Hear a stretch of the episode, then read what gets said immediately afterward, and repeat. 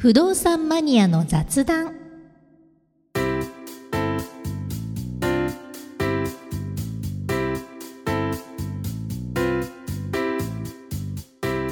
この番組は不動産に関する役立つことそうでないことも雑談する番組です。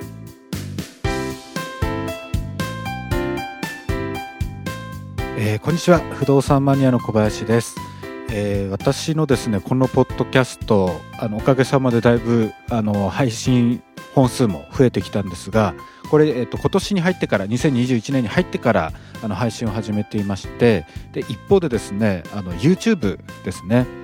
YouTube の配信は私去年の夏頃から始めています。実は YouTuber デビューをしております。はい。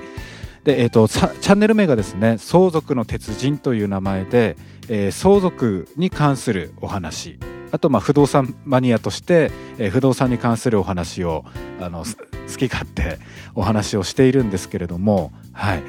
えーなかなかですねこうテーマがあの相続っていうテーマもしくは不動産っていうテーマなのであのまあ、見る方も空き時間に休み時間に暇つぶしでちょっと気分転換に見てみようかなっていう方は残念ながらなかなか集まらずというか見ていただけずに中にはあのもう半年ぐらい再生して経ってるんだけどもまだ数百回とかあの再生回数なかなか伸びないなっていうちょっとこうもどかしい回もあったりしているんですけれどもあの先日ですねありがたいことにあのそ配信している中の1本が1万回再生をあの突破したものがいよいよ出てきました。本当にもうおかげさまさまというところなんですけれども、あの、こういうまあちょっと真面目な話というか、その相続っていうちょっとこう、見方によっては重たい話に関してこうやって見ていただけるのは本当にありがたいなというふうに思ってます。でですね、えっ、と、今日、あの、このポッドキャストでも、えーテーマとして、ちょっと真面目な内容でですね、その1万回再生を突破した、えーテーマについてお話ししていきたいと思います。はい。で、その1万回再生を突破した配信、まあどういうテーマだったかというと、えー山や田畑、あの農地ですね、田んぼ畑を持っていると、借金を背負うかもしれないよという話をしました。皆さんなんかイメージつくでしょうか？山や田畑を持っていると借金を背負うかもしれない。まあ普通に不動産って言えば不動産持ってれば財産になるなっていうイメージがつくと思うんですが、えーむしろ財産ではなくて負債になるかもしれないっていうことですね。はい。で、これを私は YouTube で解説しています。ええで、まあ、あの、YouTube 見てくださいって言ってしまえばそれで終わりなんですけれども、もうちょっと、あの、フランクにお話できればなと思ってまして、ええーこの山や田畑ですね。あの、まあ、昔は当然ながらその財産として、もう山持ってるとか田畑持ってる、農地持ってるなんていうと、いわゆるもう地主さんとして、あ、すごいですねって言われる、あの、存在だと思います。昔はそうだったと思います。でも今は残念ながらそういうところももう、あの、そういう、えー解釈というか、認知ももうされなくなってきて、大体の方ってもう山なんていらないよ、田畑なんていらないよっていうのが実情です。はい。で、これまず原因としてですね、あの、昔であれば、まあ、昔って言っても4、50年前とか、まあ、高度経済成長期前から高度経済成長期ぐらいまでは、えー山であれば林業ですね、あの木を取って、えー加工して、で、それを出荷して、えー商売につなげていくという林業がまあ非常に盛んでしたので、えーその木を育てるベースとして、山っていうのはまあすごい貴重な資源だったわけですね。でこれ同じように田畑も同じことが言えて、えー農業が今よりももっともっと盛んでしたし、えー農家さんっていうのも非常に多くいました。私の親戚でも、まあ、いわゆる百姓って言っていいのか分かりませんけども専業農家もたくさんいましたので、えー最近聞かないですよね専業農家っての農業だけやってるっていう人は。あの会社員やりながら農業やってるとかっていう人はだいぶ増えましたけれども専業農家っていうのもだいぶ減りました。で一方で昔はそういう農業盛んでしたのでそのやっぱり資源として、米を作る野菜を作るための田畑は、まあ、重宝されたわけです。なのでそれは財産価値として資産価値として非常に高い魅力的な、え財産として価値を持っていたわけです。でそれが今どうなっているかというふうに考えるとまあ、皆さんお察しの通り、まあ、山田畑っていうのは何を生み出すんだっていうふうに、まあ、なってきているわけです。もちろん林業もまだまだありますし、えー、農業もまだまだあるんですけれどもやはり昔に比べると、まあ、かなり衰退残念ながらしてしまいましたよね。えー、林業であれば、あのー、まあ、輸入材ですね海外の安い木材っていうのがもう簡単に手に入るようになってしまいましたので国産の木材っていうのはなかなかこう、まあ、売れなくなってしまいました、まあ、割高になってしまったりとか、まあ、いろんな事情があると思うんですけれども、まあ、なかなか売れなくなってしまっていると。で田畑、まあ、農業もそうですね。あの輸入の、えー、野菜ですとかいうのもだいぶ増えてきて農業ではもう食っていけないと。農業一本では食っていけないということであの農業をやめる方もだいぶ増えてきています。はい、でそういったこうちょっと産業構造的な、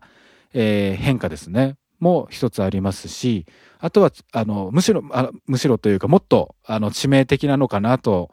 私も感じている私自身感じているのがあの、まあ、高齢化ですね。少子高齢化で、えー、林業農業で、えー、活躍していたというかあの林業農業で頑張っていた方々がもうだいぶやっぱりあの、まあ、お年が体力的に厳しくなってきていてで本来であれば、まあ、次世代の方というか、まあ、子世代孫世代がそれを引き継いでですねえー、林業農業やっていけばいいんでしょうけれどもそういったこう後継者もなかなか見つからなくなってきているということもあってもう泣く泣くというかあの残念ながら後継者不足で農業をやめるとか林業をやめるっていう方も増えてきています。それも働き手がないということで、えー、もう山を使う人田畑を使う人がいなくなってきてしまって、えー、もう放置されているっていうのが実情になっています。はい、で、えー、まあ、こういう実情の中でじゃあななんでもう借金背負うとか負債を負わなきゃいけないんだっていうあのそこなんでそこにつながっていくんだっていうことなんですけれどもこれはですねあの放置しているとその山田畑放置していると、まあ、もちろん木は伸びますし草はどんどん生えて伸びてくるわけですね。でこれを管理していかないといけないということになっていくわけです。で山もですね例えば、えー、あの街中から、まあ、その山の近くまで行って山をこうあのずっと奥の方にですね入って入って入っても人が誰もいないような山奥に持ってる山であればいいんでしょうけれどもあの例えば民家に近い民家に隣接している山を持っているとかそういう場合もあるわけですね。でそうすると、えー、木が倒れて民家に、えー、直撃してしまったですとかあとはあの、まあ、道沿いにですねあの山のそばに道が走っていて、えー、その道路側に道側に木が倒れて、え、車に傷つけてしまったとか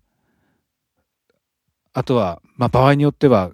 まあ、通行人、まあ、運悪く通行人に当たってしまって怪我をさせてしまったとかそういったこともあるわけです。でそうすると、まあ、木が倒れたその木の所有者として、えー、所有者責任を負ってくれということで損害賠償を負う場合も出てきます。でそこまでいかなくても、えーまあ、そういった木が倒れて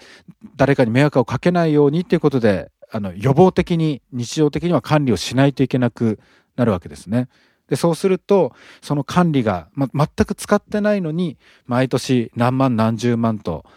管理費がかかるということでどんどんどんどんお金はなくなっていくわけです。お金入ってこないのにですね。はい。でここが一番その借金を背負うかもしれないとか負債になるかもしれないっていうポイントになっています。はい、あの皆さん木例えばですけれども木を1本切るってどれぐらいのイメージされてますかね？まあ、チェーンソーでババッと切ったらもう終わりでしょっていうあのイメージ持たれてる方もいるかもしれませんけれども本当に、まあ、例えば自分の背丈ぐらいの簡単なあの手でこう、あの、押し倒そうと思ったらポキッと折れそうなぐらいの木だったら、もうそれでいいんですけれども、もういくらとかからないぐらいの費用で済みますが、えー、例えば街路樹ぐらいの、もう本当に自分の見上げてもてっぺん見えないよぐらいのでかい木になるとですね、もう数万とか、下手すると一本だけで数十万かかるなんていうケースも結構珍しくなかったりします。で、これが山持ってるっていうふうになると、一本で今言った数万数十万なわけですから、これが何本何十本とか下手したら何百本あるってなるとちょっと末恐ろしくないですか？はいでもこれぐらい